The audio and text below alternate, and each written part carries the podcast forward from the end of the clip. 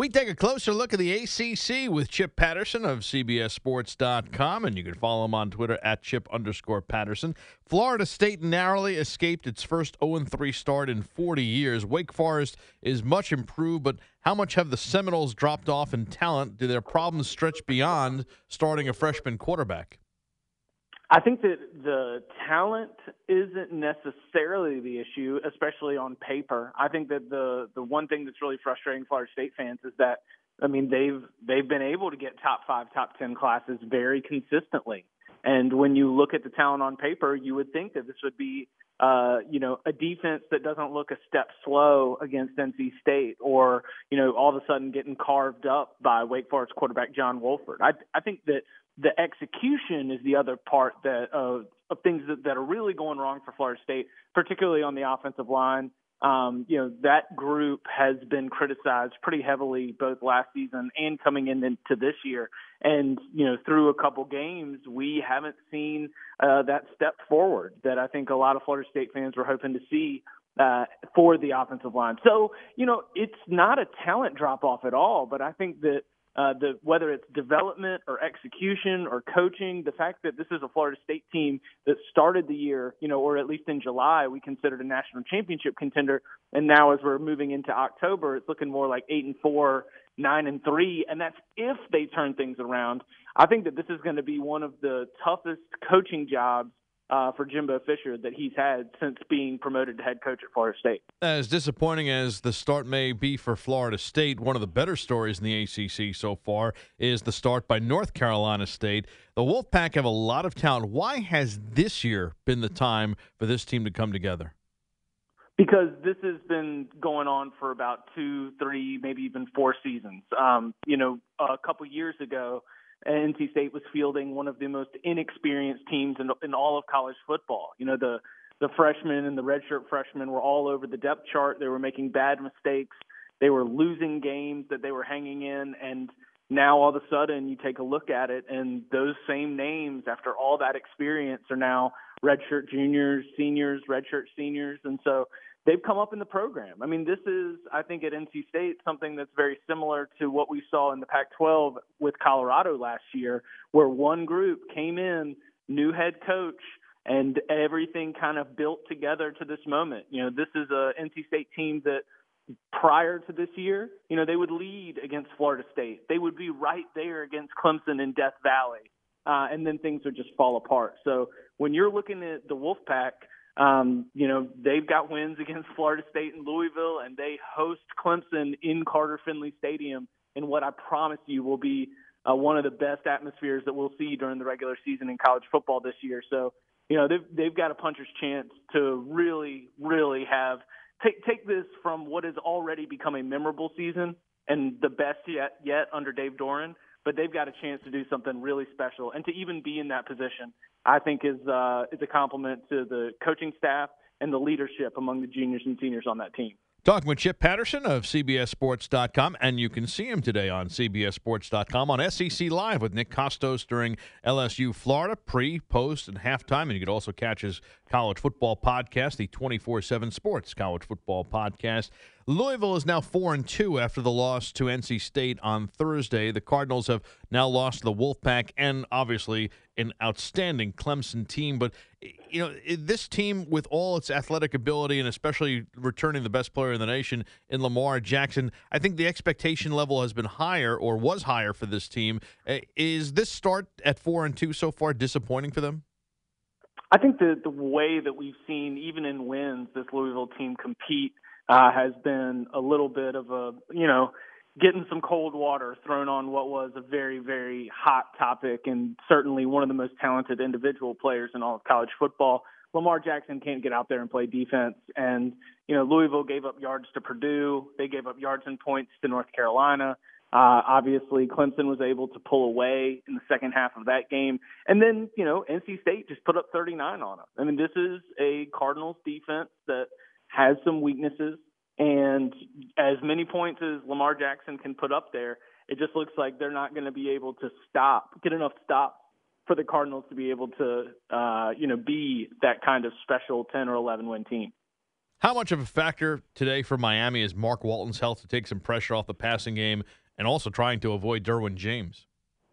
Yeah, I mean this is uh, this is the key because uh, Miami's offensive line pretty good, you know, not great so far this season. Mark Walton especially talented, and uh, I think that if Malik Rosier is able to lean on that rushing attack, then all of a sudden everything else is going to open up because man, I'm I'm expecting Florida State to play one of the best games it's had all season. And if it doesn't, then man, this is going to potentially slide the other way. But I think that defensively, Florida State should be totally locked in and ready to go. And so that's where Mark Walton's just gifted ability and athleticism and everything he's got is going to be a really, really big factor in the game.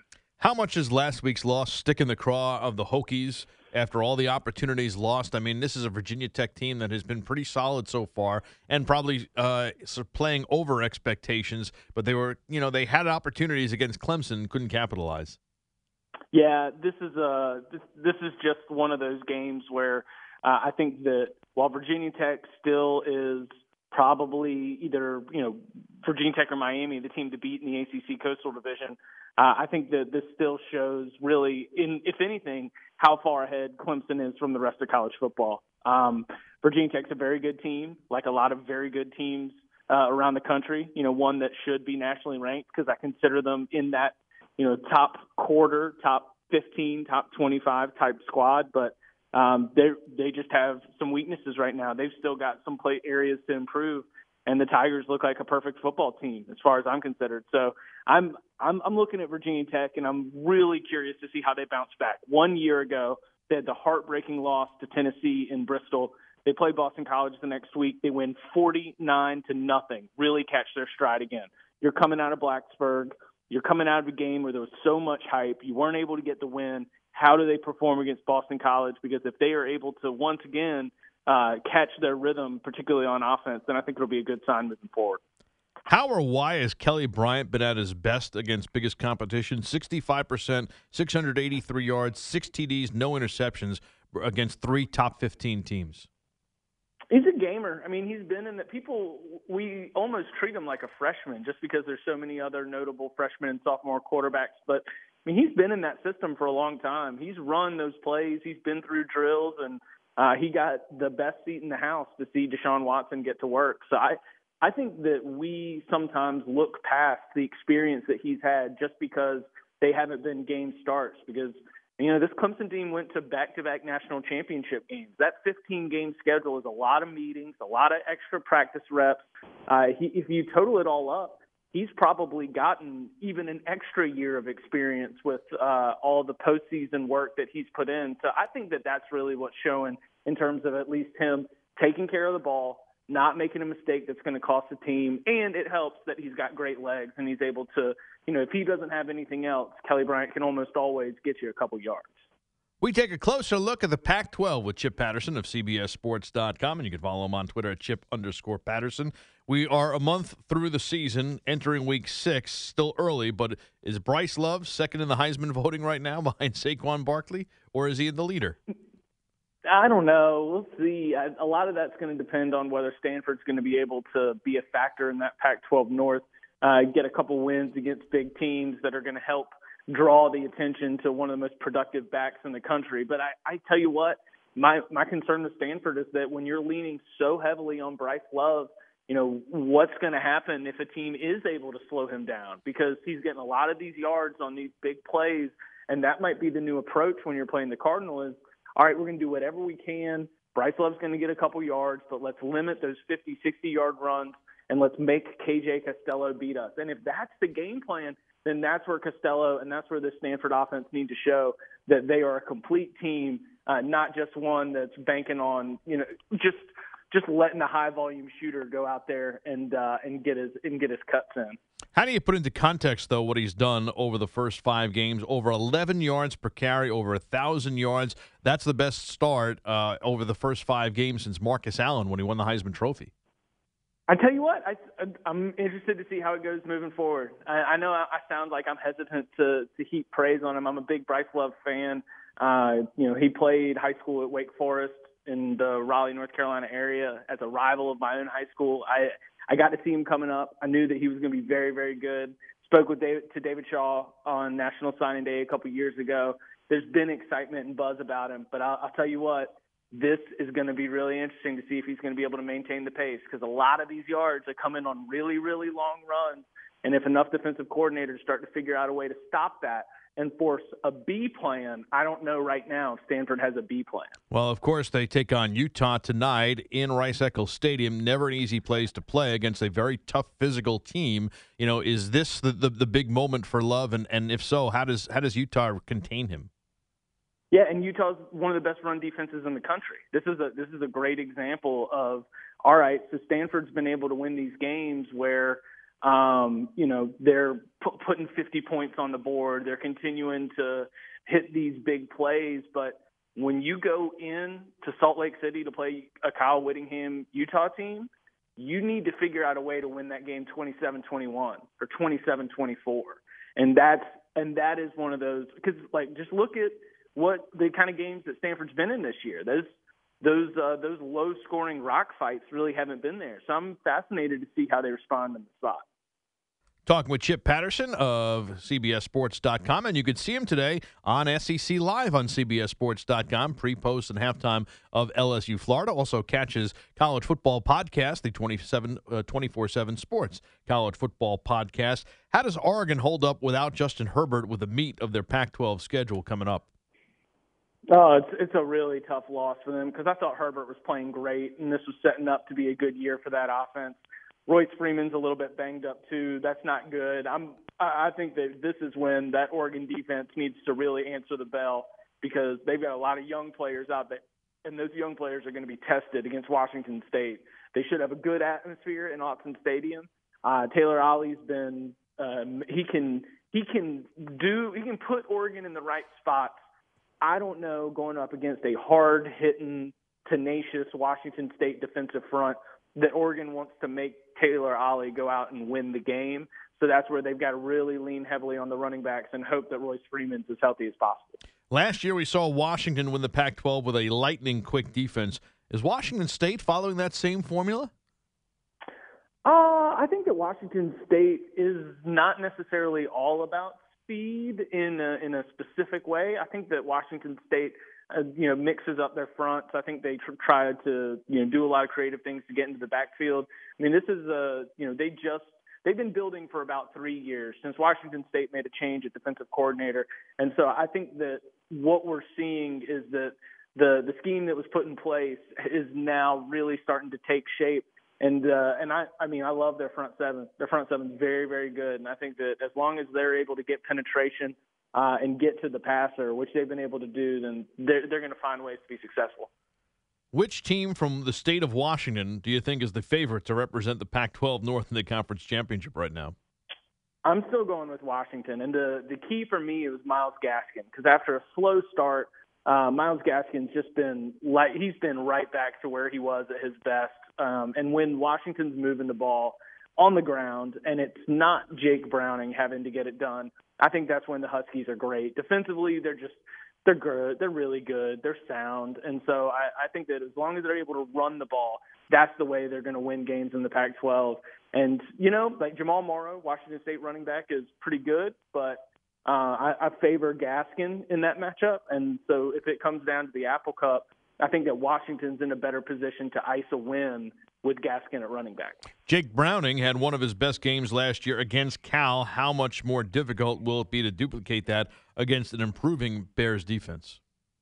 Yeah, it'll be difficult, and that's um, you know Justin Wilcox has done a good job with Cal. They've been pretty good defensively. They've you know still still got to figure out ways uh, not to hurt themselves with offensive turnovers and put that defense in a bad position. So I'm I'm thinking that Washington put on the tape and saw uh, Cal's turnovers against USC, and they said, and a playmaking Washington defense said, "Let's let's go out there and let's shut this down early." Um, I I think Washington wins handily in that game. Talking with Chip Patterson of CBSSports.com, and you can follow him on Twitter at Chip underscore Patterson. We talked about Utah and its defense before, but also an area that gets looked overlooked uh, about the Utes special teams. Once again, they have incredible special teams, and their kicker, Matt Gay, has yet to miss a field goal. Why has this always been a staple of Kyle Whittingham's team, and, and seemingly very few other coaches follow that?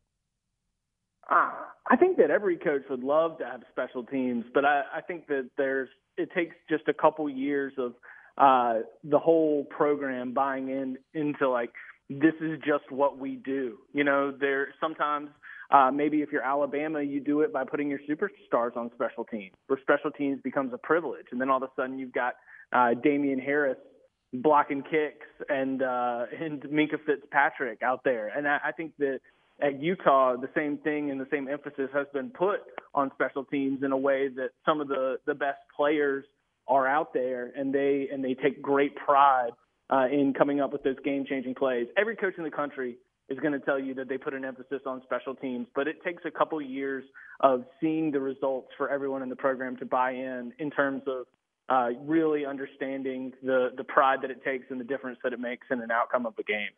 We take a closer look inside the SEC with Chip Patterson of CBSSports.com. How long before LSU seriously considers a change despite Ed Orgeron's high buyout cost? Mm, I think that he is in a, a spot where, um, you know, he's been known in his time as an interim coach to be able to right the ship when things are going wrong. We saw that at USC, we saw that at LSU, and now he's got one of his toughest challenges that he's going to have, uh, trying to figure out a way to keep everybody on board – despite what seems to be a growing, almost borderline toxic uh, vibe around Baton Rouge and around the football program. He's got to get them playing together. He's got to get them playing physical. Because the thing is, and I think that Orgeron's even admitted this. I mean, when's the last time we've seen an LSU defensive front get pushed around? I mean, there, there's a lack of physicality that's there that really is concerning. And you know, the the high buyout that he has, and this was something that was mentioned on the 24/7 Sports College Football podcast by SEC on CBS lead analyst Gary Danielson. Gary said, What if Ed Orgeron, someone who has coached at Miami, who's coached at USC, who's coached some of the best, you know, defensive linemen players in the country, you know, future NFL players, what if he looked at this roster and said, you know what, it's it's going to take some time to build this into a championship contender. I have a hunch that while a lot of people on the outside are sort of screaming about hot seats and job status, I've got a hunch that he knows it's just going to take some time to change the personnel because the 2017 LSU Tigers, they, they're just not deep enough, they're not big enough, and they're just not at a championship caliber right now. You look at this team, though, and you still have Dave Aranda, who had such great success in Wisconsin uh, and was a coach on the rise. You know, is his status taking, or is his reputation taking a little bit of a hit? Mm, I don't think so. Mm-hmm. It's it's going to take several years of this before uh, I think the the reputation of assistant coaches are changing. There's uh, the last two years of the Little Les Miles era just had so much you know swirling debates and negativities and staff changes. I I just think that um, th- there's no way that whatever's happening or whatever does happen in 2017, I don't think that that could be pinned on uh, everybody on the staff. Have they now hit rock bottom in Tennessee? The Vols' worst home loss in 20 years. First time they were shut out at home by Georgia since 1923. Yes, 100%. uh, um, I mean, the only way it gets worse is if they come back from a bye week and lose to South Carolina at home, and that would be lower than rock bottom. Uh, you know, you you've given your fans a long time to think about this, or hopefully a long time to forget about this. How they perform coming out of the bye week is really going to be um, something key to watch because again, losing at home is bad. Losing at home is what you know sends all the every fan in that huge stadium is not only grumbling to themselves, but they're grumbling to each other. Uh, you've got all the administration there. You've got your bosses there. Uh, if you lose at home again, especially to a South Carolina team that um, you know may or may not even be a bowl team, then that'll be lower than low. Talking with Chip Patterson of CBSSports.com, and you could catch him today on the SEC Live on CBSSports.com with Nick Kostos, a pre, post, and half of LSU Florida. You can also check out his 24 7 sports college football podcast and also follow him on Twitter at Chip underscore Patterson. Does it get any better than Alabama in its last two games, 125 to 3? And these are not slouches they're beating, uh, they're, you know, they're playing either. Yeah, I, I kind of feel like they're playing a different game. You know, they don't want to just win football games anymore. They want to absolutely win every single down. And when a team of that potential and that talent and that kind of depth, when they want to win every single down for four quarters, they're just going to blow you out of the water. I mean, they're, the backups come in, and the backups could maybe even win the SEC East. I, I think it is incredible the way that Alabama is humming right now. They will have a misstep, and the misstep I don't think will be a loss, but there will be a game at some point um, where they things don't go exactly right, and they're not able. They let a team hang around for long enough that things get a little bit nervous. but right now, what we're seeing is total domination from kickoff to the end of the game. Yeah, I can't remember, and I think we've talked about this in the past. Uh, is that you look at outside of what Urban Meyer did against Alabama at Florida over the last you know five maybe seven years, the every game they've played, you've thought they're going to win. And even the national championship against a great Clemson team, they had to play a terrific game, and even then just was able to win in the final seconds. Yeah, Alabama lost Bo Scarborough in the second half. They had undergone a change at offensive coordinator at the last minute, and they had, I think it was 10 plays totaling 27 yards during a big drought in the middle of the second half, and they still almost won that game. I mean, they played that second half very, very poorly. Their offense wasn't clicking. Jalen Hurts made things happen, and yeah, like everything did not go well for Alabama in the second half of that national championship game, and they still were, you know, a, Hunter Renfrow drop away from winning the national championship. Felipe Franks is back at quarterback today for Florida. Will be different this time, and why? I don't think it'll be different for Felipe Franks. I think it's different for the Florida offense because they've really started to find something with Malik Davis, the freshman running back. He's been uh, he's been great on early downs. He's been great in key positions. I, I really like uh, the really the long term projection for this Florida offense. Both like Franks having more time to develop um, with Malik Davis in the backfield, uh, Kadarius Toney. Uh, big thing to watch though, Tyrie Cleveland uh, might be out and might be dealing with injury issues against LSU. So the the pressure on Malik Davis even more so. But you know, long term, big picture, when you've got playmakers like Toney, Tyrie Cleveland, and Malik Davis, all young players that are playing a lot of snaps in key SEC games, I think that we are starting to see things turn around for that Florida offense. You know, while this season still might be a little bit of a struggle, I think we look ahead and we do see things turning around under Jim McElwain. Talking with Chip Patterson, who you could see today on SEC Live with Nick Kostos on CBSSports.com, pre, post, and halftime of LSU in Florida. Mississippi State went from 3 and 0 to 3 and 2 awfully fast and have been blown out. How do they turn this around before sinking? I don't think they're going to sink. I mean, this this is we always looked at this and said, all right, you know, this is a really tough stretch of their schedule. There's wins at the end of the year. A lot. I mean, there's an opportunity for them to finish as an eight win team. It's just this was a brutal stretch when you uh, when you look at it, and I think that you know from LSU, if you looked at LSU, Georgia, Auburn, and you're talking to a Mississippi State fan in the preseason and said you're going to go one and two, they would say, all right, this sounds about right. The only way that this was going to become a sink is if they went 0 and three through that stretch. So while the while our uh, impressions of them has certainly roller been on a roller coaster from the LSU win uh, to where they are now. I think that you know, big picture, looking at Mississippi State this season, a team whose over under win total in Vegas was just at five and a half. I, I think that Mississippi State is going to rebound from this because they've got a phenomenal quarterback, they've got a good defense, and this was just uh, a tough stretch for them, and I think they ran out of gas. Chipper, enjoy everything. As always, we thank you so much for your time on your busy day. Love getting it started with you.